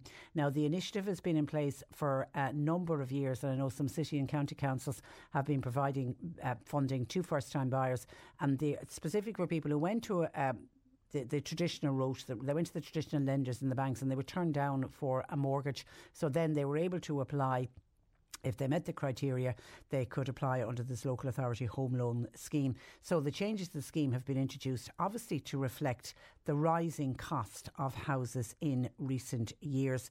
For example, under the changes uh, to the scheme, and we've got to wait for the memo to go to Cabinet, but for houses in Dublin, for example, we know uh, Dublin and areas like Laoghaire have some of the most expensive houses in the country. So the limits there are going to increase by 40,000 euro, and people can borrow for houses up to 360,000. But of course, we're more interested in what's happening here in Cork City and County. For Cork City and County, the limit is going to increase by 10,000, which means if you qualify, you could borrow, get a council loan and borrow to buy a house up to 330,000. And also the income limits for a single person applying for a loan, that's going to increase to 70,000 euro. That's going to be nationwide. And for a joint application, it'll rise. At the moment, at 75,000. But if there is a couple applying for the loan, their income limit will also go up to 85,000 euro. So a couple technically on 85,000 euro, they've been turned down by the banks. They can't get a mortgage. They will be able to now apply for this special loan from the local authority and they can purchase the house up to 33,000 uh, euro. And in order to qualify for the scheme, a first time buyer, obviously they've got to be employed for the last uh, two years. They also have to have been turned down by at least two uh, lenders. And listen, there'll be many people listening to me talking about this and nodding, going, Yes, I've been turned down by two and more. And the loan also can be used to either purchase a new home, it can be used to purchase a second hand home, and it can also be used to build a home, but it is specifically for first time buyers. So that's a, a little bit, no, it's not I don't know how many extra houses it will build, but it certainly there will be a category of people who, I mean, to think of a single person on 70,000 euro, 70,000 euro is a good income, but somebody on 70,000 euro at the moment simply can't afford to buy a house going the traditional route into the bank, but they may, may now uh, be able to buy under the local authority home loan scheme. We'll keep a close eye on when, uh, just anything I read online or um, in the papers today, it doesn't say when, but I'm expecting that Darragh O'Brien will bring that memo to the Cabinet probably uh, maybe even as early as this week. So if we get any more on that, we'll bring it to you. 0818 103 103. I started the programme this morning by talking about that devastating earthquake in Turkey and in Syria. And would you believe somebody says, I just got a scam text purporting to be from Concern looking for donations for Turkey and Syria. Please don't click on the link. Goodness me, how those scam artists immediately they are in like uh, a shot. That is absolutely shocking. And I did send on to somebody who, who was when we were talking with Nancy Creedon about just educating people and for everyone who owns dogs to make sure you're doing the right thing by your dog so that you are a responsible pet owner. And she is offering a free prepare your dog for your baby uh, course, and it, they run a lot of other different. Uh, courses. It's um, somebody was having difficulty finding the website. It's creedonscollege.ie, and I've just googled and gone into it, and it's it's up it's up online, and I can see the free prepare your dog for your baby course. You can simply click on that. So it's www.creedonscollege.ie ie. Cork today on C103. With Corrigan Insurance's Macroom, now part of McCarthy Insurance Group. They don't just talk the talk, they walk the walk. CMIG.ie. This is the Cork Today replay on C103. I'm delighted to say that Joe Heffernan is back with us. He's been off for the last uh, two weeks, and I'd love to say that he was sunning himself on an exotic island. Good afternoon to you, Joe. But you were actually having, I don't know if I'd quite call it a procedure. You were having surgery. You had your hip replaced. How are you doing? I had a hip replacement. I, I suppose you would say, Patricia, I'm in early, early-ish recovery. Okay. Um, yeah, struggling a bit, but uh, doing okay. And um, you know, down from two crutches to one kind done. of thing. And yeah, you know. Okay, well, well done. And, and that's why today you've decided to talk about resilience because Yeah. I think after surgery, that road back to normal life and the recovery, you probably need resilience more than ever. You do, you do, and um, there were some points that I was uh, researching about uh, resilience, and um, well, one of them, the first one, really was uh, to maintain good relationships with close family members and friends, and um, I have to say now that I am being extremely well looked after by uh, the good wife Mary. Um, you know, whether it is um, whether it is a cup of tea, uh, whether it is um, uh, helping me to put on the socks, um, or whatever else. Um, uh, always there and always helpful. Yeah, and So- I suppose that the key there is is you know when you are recovering after something like that is to reach out and accept that help because some people find that difficult. Yeah, well, I'd find it much more difficult to try and put on the socks, Patricia. so- Without her. yeah, yeah. No, and and the the boys are great. I mean, I get I get phone calls or texts um, nearly every day, and um, you know, um, the the local parish priest now, Father Jim Kennelly. Uh, he has he he heard about my woes, and he has called a few times just to say how how are you, Joe, and that like so. Yeah, um, uh, I, I, I am, I am, uh, I'm, I'm being very well um, looked after by family and friends. Okay, so so that's And- the top of the list because there's Yeah. there's ten ways they reckon Yeah. that you build resilience. Well, the second one then is to avoid seeing crises or stressful events as unbearable burdens or unbearable problems. Like, because that's a huge word, like unbearable. Um, uh, an old philosophy that I've used most of my life, all of my life, you could say, um, is like this too shall pass. Um, so um, the day will come again when I won't be hobbling around and that I'll be able to put on my own socks and things. And, um, you know, so um, looking forward with a bit of optimism like that, um, uh, I find helpful too. Um, if I thought that um, that there would not be improvement, um, I could easily be downhearted. But the thing about it is that I've already seen proof. I mean, I'm better now than I was a fortnight ago. You yeah, know. and this day next week when, when we speak, you'll be even better again. And you're and you're coming into a time of year, I think, as well, where there's a little bit of a stretch in the evening, which is, is great to see. And ho- the weather will be getting better, and you know the longer evenings w- will be there.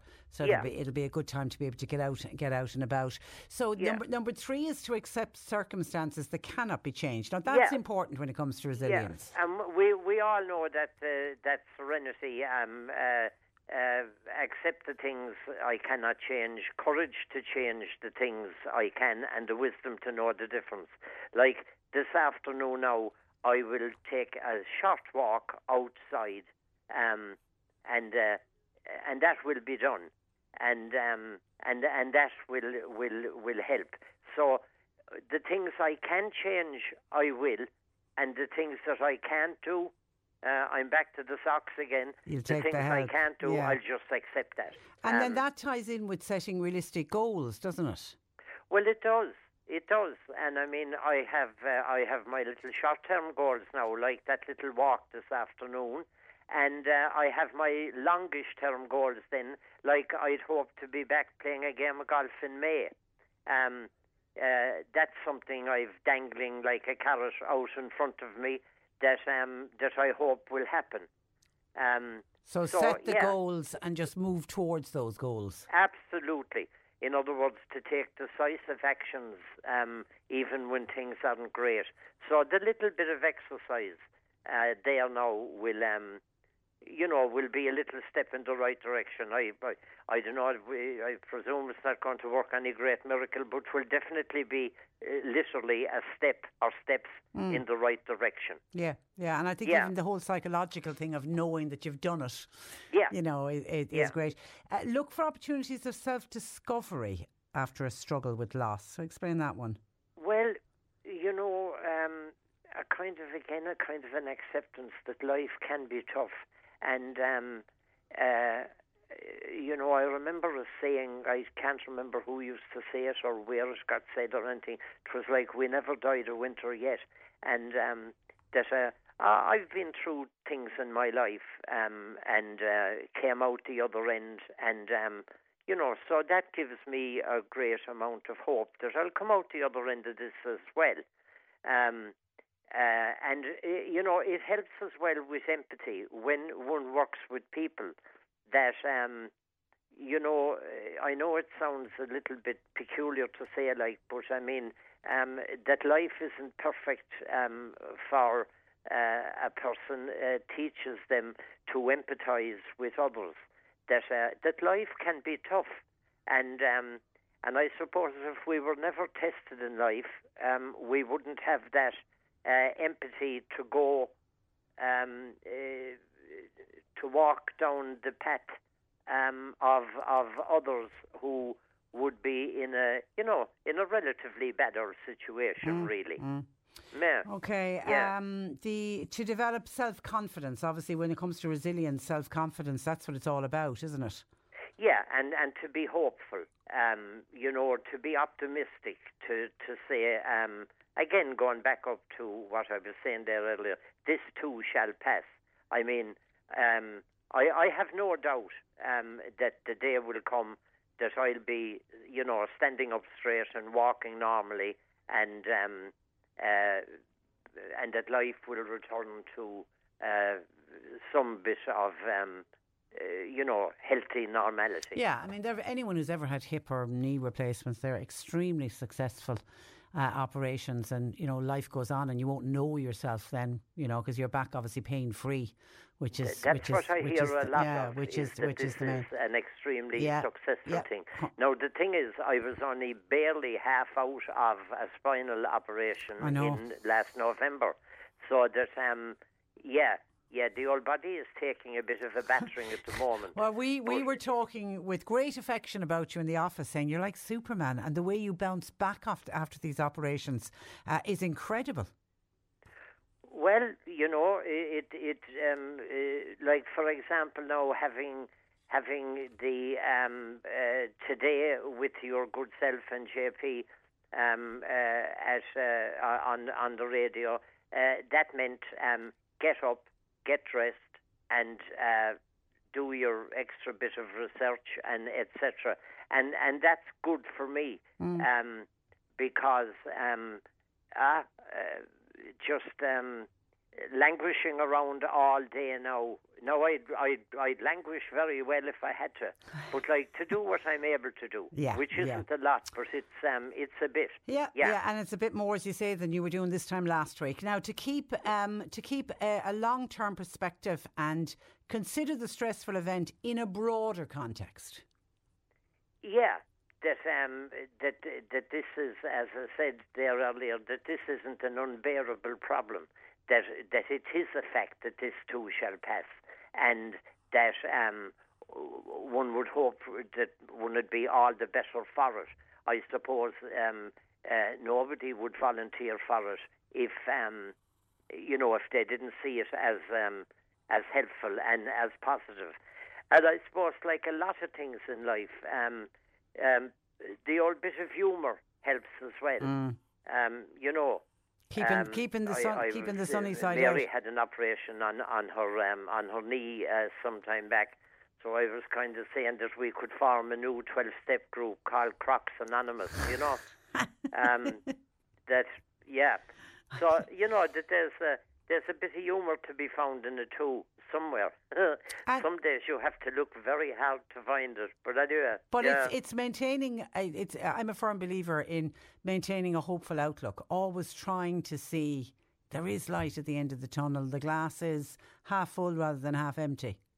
Yeah, yeah, and to have a little project in mind, like um, um, I saw there now where the army bands um, uh, are, are are playing, and uh, whether uh, streaming or not, um, I'd like to tune into that and have a listen to it, and um, I'd be hoping that, um, as against the last three years when there was none, that there might be a wee bit of a holiday this year. Yeah. Um, so there'd be they'd be little goals now that are out there and that I hope would happen, you know. And you can visualise that as well, and the visualisation is, is terrific. And then you know the tenth and final one of building resistance is it's it's just it's taking care of your mind and your body. Yeah, yeah. Like the one thing that um, I suppose a person, um, my favourite, uh, maybe second favourite, but very favourite hobby anyway, would be reading. Now, you'd want to be very badly crocked that you couldn't hold up a book. And um, so, um, you know, to kind of, uh, to be able to, uh, you know, drift off to, I don't know, uh, Jack Reacher's world or um, whoever, uh, John Rebus, um, the Ian Rankin books. Um, I'd be into those big time, and um, you know, I, I I would succeed in um, in becoming immersed in the story, Yeah. and that way then. Um, I'm not thinking all the time. How's my hip? How's my hip? I know. I'm I kind know. of. I'm get, interested get, lo- in get lost, story. Get lost in, in the book. Okay, Jackie and Carrie Carrigaline says, could you wish the best of luck to Joe after his surgery? And someone else says, uh, David says, tell Joe there's actually a simple little tool you can get for putting on your socks. I had to get one after my hip uh, replacement. But you see, Joe was fine because he has the help in that Mary doesn't mind putting your socks on. Absolutely, Great. and um, uh, and and I'll go online and I'll have a quick look Look. at the socks puller up. Okay, listen, you look after yourself and we'll chat again next week. Absolutely. Thanks Thank a million, Joe. Bye bye. Joe Heffernan runs a counselling practice in Boherbue. His number is 086 834 8145. Listening to Joe talk about resilience. Listen said, I got a beautiful card from a person that read, Fear can keep you prisoner.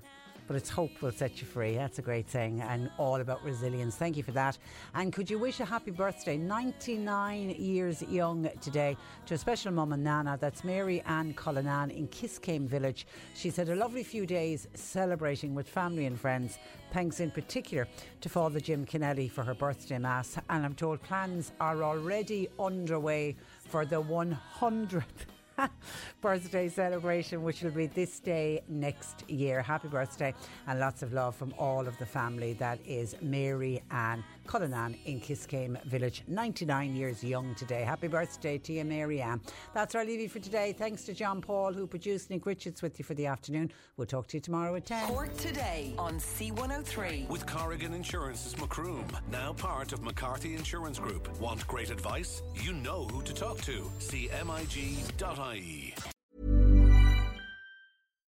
Hi, I'm Daniel, founder of Pretty Litter. Cats and cat owners deserve better than any old fashioned litter. That's why I teamed up with scientists and veterinarians to create Pretty Litter.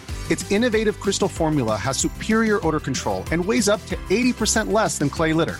Pretty Litter even monitors health by changing colors to help detect early signs of potential illness. It's the world's smartest kitty litter. Go to prettylitter.com and use code ACAST for 20% off your first order and a free cat toy. Terms and conditions apply. See site for details. Hi, this is Craig Robinson from Ways to Win, and support for this podcast comes from Invesco QQQ, the official ETF of the NCAA. Invesco QQQ is proud to sponsor this episode, and even prouder to provide access to innovation for the last 25 years. Basketball has had innovations over the years too. We're seeing the game played in new ways every day. Learn more at Invesco.com slash QQQ. Let's rethink possibility. Invesco Distributors, Inc.